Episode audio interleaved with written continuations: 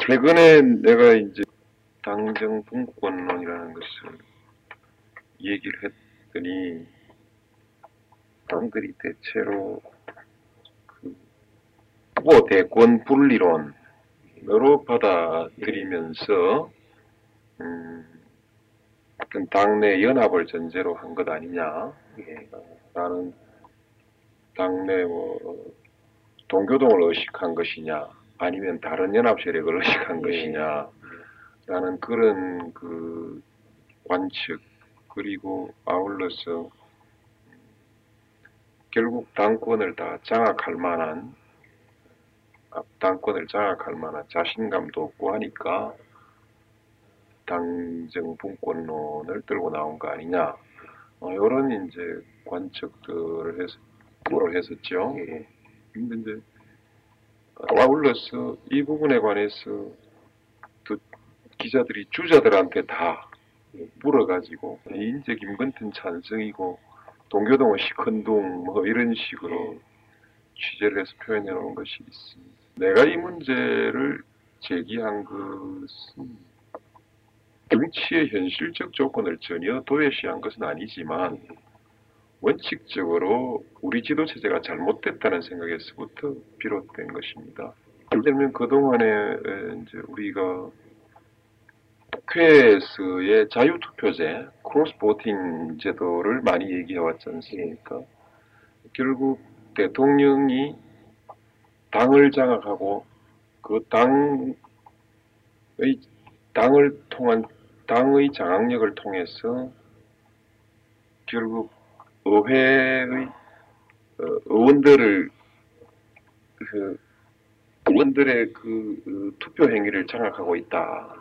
이런 것이 문제로 제기되고 그래서 제왕적 대통령제다. 대통령이 국회를 지배하는 비민주적 형태 또는 제왕적 대통령제 이렇게 이제 비판들을 우리가 많이 해왔지 않습니까? 그 부분에 대해서는 모두들 동의하거든요. 동의하는 하는 것이고 실제에 있어서 대통령제 국가의 모범인 미국에서는 대통령과 의회, 의회는 대통령과 분리된 대통령이 당을 지배하지도 않고 의회를 지배하지도 않거든요. 네. 그래 그런 것이고 한국이 유독 이렇게 대통령이 당을 통해서 의회를 지배하는 것은 유신 시대의 잔재거든요. 시대. 과당 정권의 잔재거든요. 청산돼야 될 것입니다. 근데 이제 그렇게 되면 우리로서는 미국식 대통령제로 완전히 돌아가는 미국식 정당 제도로 돌아가는 방법과 어, 정당 체제는 뭐 이대로 두고라도 당정을 분리하면 그 유럽식 정당 제도의 대통령제라는 그런 예, 묘한 것이 됩니다. 예. 본시 대통령제 내각 책임제가 아닌 곳에 당의 통제력이 이렇게 강한 것이 상식적이지 않죠. 국식 대통령제처럼 저렇게 이제 당 당이 느슨하고 이제 뭐 내용을 자세하게 얘기할 건 없고 어쨌든 미국식 대통령제로 가든 방법이나 아니면 대통령이 당권을 갖지 않음으로써 제도적으로 대통령이 당권을 장악하지 않음으로써 당, 당과 의회가 이제 자유화하는 거 이런 방법이 있는데 우리나라의 정당 구조는 전통적으로 그 정당의 이 통제력이 강한 정당 구조거든요. 예. 미국은 정당의 통제력이 아주 약하고 예. 원내 중심이고 예. 통제력이 느슨하고 예. 한국은 원내 중심이 아니면서 정당 구조가 통제력이 강하지 않습니까? 예. 이걸 하루 종일 바꾸지 못합니다. 예. 정당의 구조를 그렇기 때문에 당정 분리를 해주면 된다. 아, 해주면 주면서 그 당과 의회의 자율권 말하자면 의회의 자율권을 당으로 맡겨주는 것이죠. 예. 그러면서 당을 민주화해가면 되는 거죠. 예. 히레스 대통령의 권력이 원칙 그동안 막강했기 때문에 당정 분리만 해버려도 당은 아주 민주화될 가능성이 높습니다. 예. 당정 분리만 해도 민주화될 가능성이 높습니다. 뭐 당내 민주화 감정요인이 여러 가지 있지만 하여튼 뭐 그렇게 일단 예. 보고 그래서 그 민주화 조치의 일환인데 이걸 왜 이제 이때 얘기를 꺼냈냐 하면 음, 바로 이제 그 우리 당의 그 최근에 당의 이제 초재선 의원들이 대통령의 인사에 대해서 대통령의 전행이라고 대통령의 전단 정권 예. 행사에 대해서 직접 문제 제기는 못하고 결국 비서실과 이 동교동이라는 이 측근 조직에 대해서 문제 제기를 하면서 결국 그 그들에게 책임을 물어라. 어, 비서실과 동교동에 대해서 뭔가 책임을 묻고 음, 그렇게 하면서 인사를 다시 할 것을 요구했지 않습니까? 그죠? 소위 그래서 인사 쇄신을 요 예. 포괄적으로 인사 쇄신을 요구한 예. 겁니다. 인사 쇄신을 요구했는데 그 부분이 현재 받아들이지 않고 그렇든 이 잠복된 상태로 있거든요. 예. 잠복된 상태로 어, 있기 때문에 이 부분은 결국 해소돼야 될 문제란 말이죠. 지금 상황을 보면 해소될 수는 또 없단 말이죠. 우- 왜냐하면 우리 당원상 대통령이 정권을 가지고 있어요. 대통령이 당 총재를 겸하고 정권을 갖고 있으니까 갖고 있을 뿐더러 지금까지 대통령의 리더십 스타일이 그게 아니었지 않습니까? 예. 좀 전에 수십 년간 전행해 오던 것을 지금 와서 당장 바꾸라고 하니 이 문제가 해결이 되게 어려운 문제이거든요.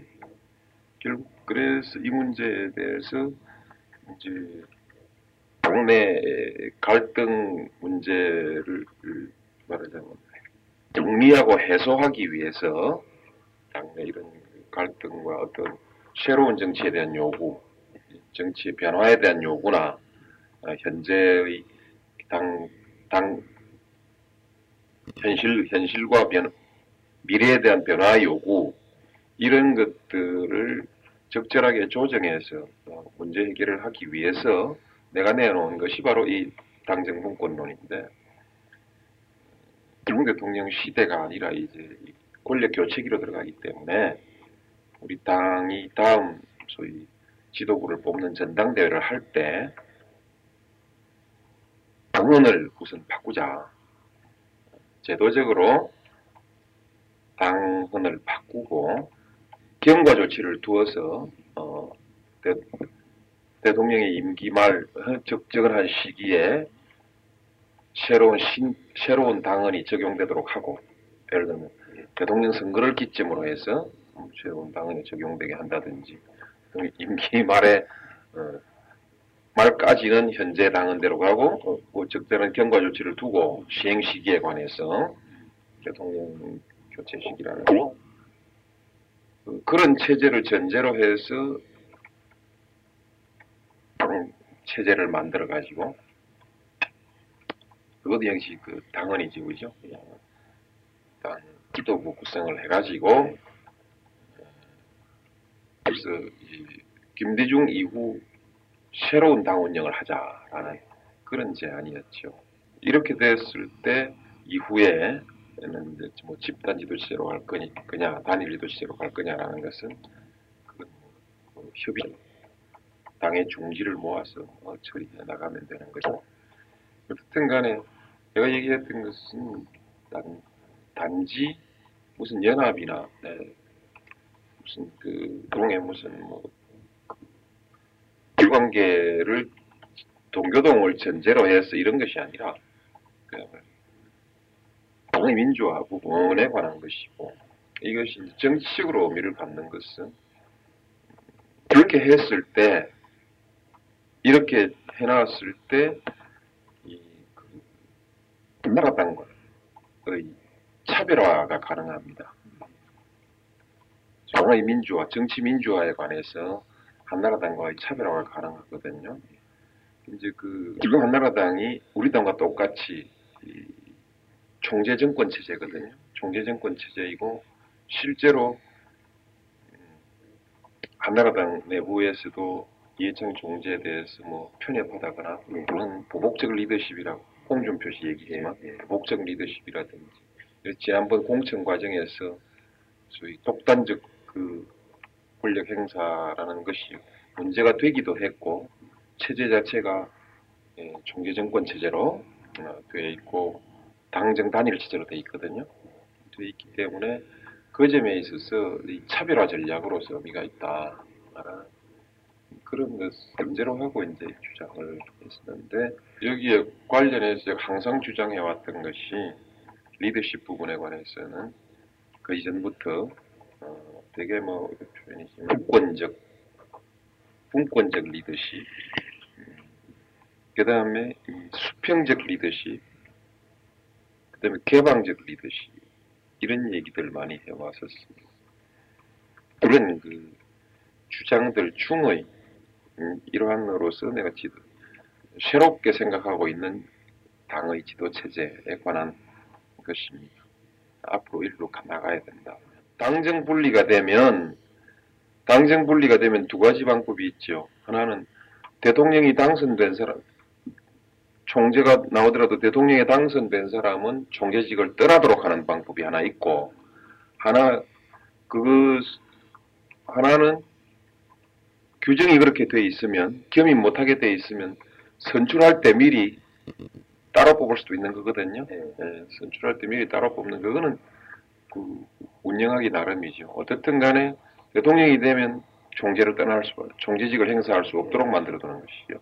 반론으로는 에, 후보가 당권을 갖지 않으면 에, 결국 당이 선거 운동에 열심히 참여하지 않을 것이다.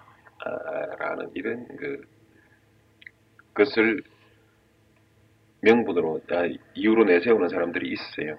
이거 그 이유로 내세우면서 71년도의 경험을 들어 얘기를 한다고요. 동교동계에서는 내가 보기에 71년도에 뭐 그것 때문에 패배한 것은 아니라고 생각되고 그리고 그, 그리고 그 사고의 전제는 총재가 공천권을 전적으로 행사하는 예? 공천권을 총재가 정권으로 행사하고 공천권 이코로 계보 예? 공천권을 그 미천으로 말하자면 공천권을 그 고리로 한 계보 정치 예, 이런 말하자면 구시대적 정치의 사고에서 벗어나지 못한 판단이죠. 정치라는 것은 이 근대적 정치가 그렇게 되는 건 아니거든요. 장차는 공천권이 결국은 당원들의 손에 돌아가게 되고 공천권이라는 건 당원들 손으로 어, 넘어가게 되고 결국 계보가 아니라 정치적 성향을 같이 하는 사람들끼리 정파를 이루게 되는 그런 것이 선진적인 정치거든요. 어, 그리고 공천권으로 이 소속 의원들을 통제하는 그런 독재적 체제 가 아닌 바에는 음, 그가 아니라고 하면 뭐 후보가 당권을 갖든 갖지 않든 선거는 마찬가지죠. 그러니까 후보가 당권을 가지고 어, 공천권을 전 말하자면 지렛대로 해서 선거에 충성을 담보하겠다는 그, 그, 그 가지고 이미 정치를 못하는 시대거든요. 낡은 사고의 틀을 전제로 한 겁니다. 네? 말하자면 이해 집단으로 이게 이해관계로만 정당을 이해관계로만 운영해 가고 공천권으로 멱살 치고 뭐 목줄을 감아치고 하는 그런 사고의 사고에서 우러나온 것이 당권이 없으면 대통령 선거를 치를 수 없다. 지난번에 그래 그 이것은 지난번 우리가 통합민주당 시절에 에, 이기택 총재에게 당권을 응? 당권은 이기택 총재에게 후보는 김대중 후보 해달라는 이 요구에 대해서 끝내 공동대표를 주장했던 어, 동교동계의 그 논리 71년도에도 그거지만 그때도 그 논리를 주장했었어요. 그때하고 또 상황이 또 다르고요. 그게 그 얘기입니다. 우리. 예. 지금 우리 정치적 상황이 우리가 여소야대 국면 속에서 너무 우리가 지금 이 수세로 몰리고 있는 상황이라는 점도 고려.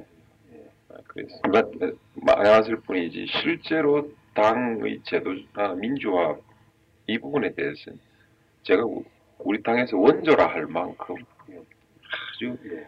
철저하게 해왔고 그래서 우리 사회 큰 변화 중에 이 정치 부분에 정치 연결에 있을 이 부분과 예? 예, 민주화 이런 것은 생각에는 변함이 없어요.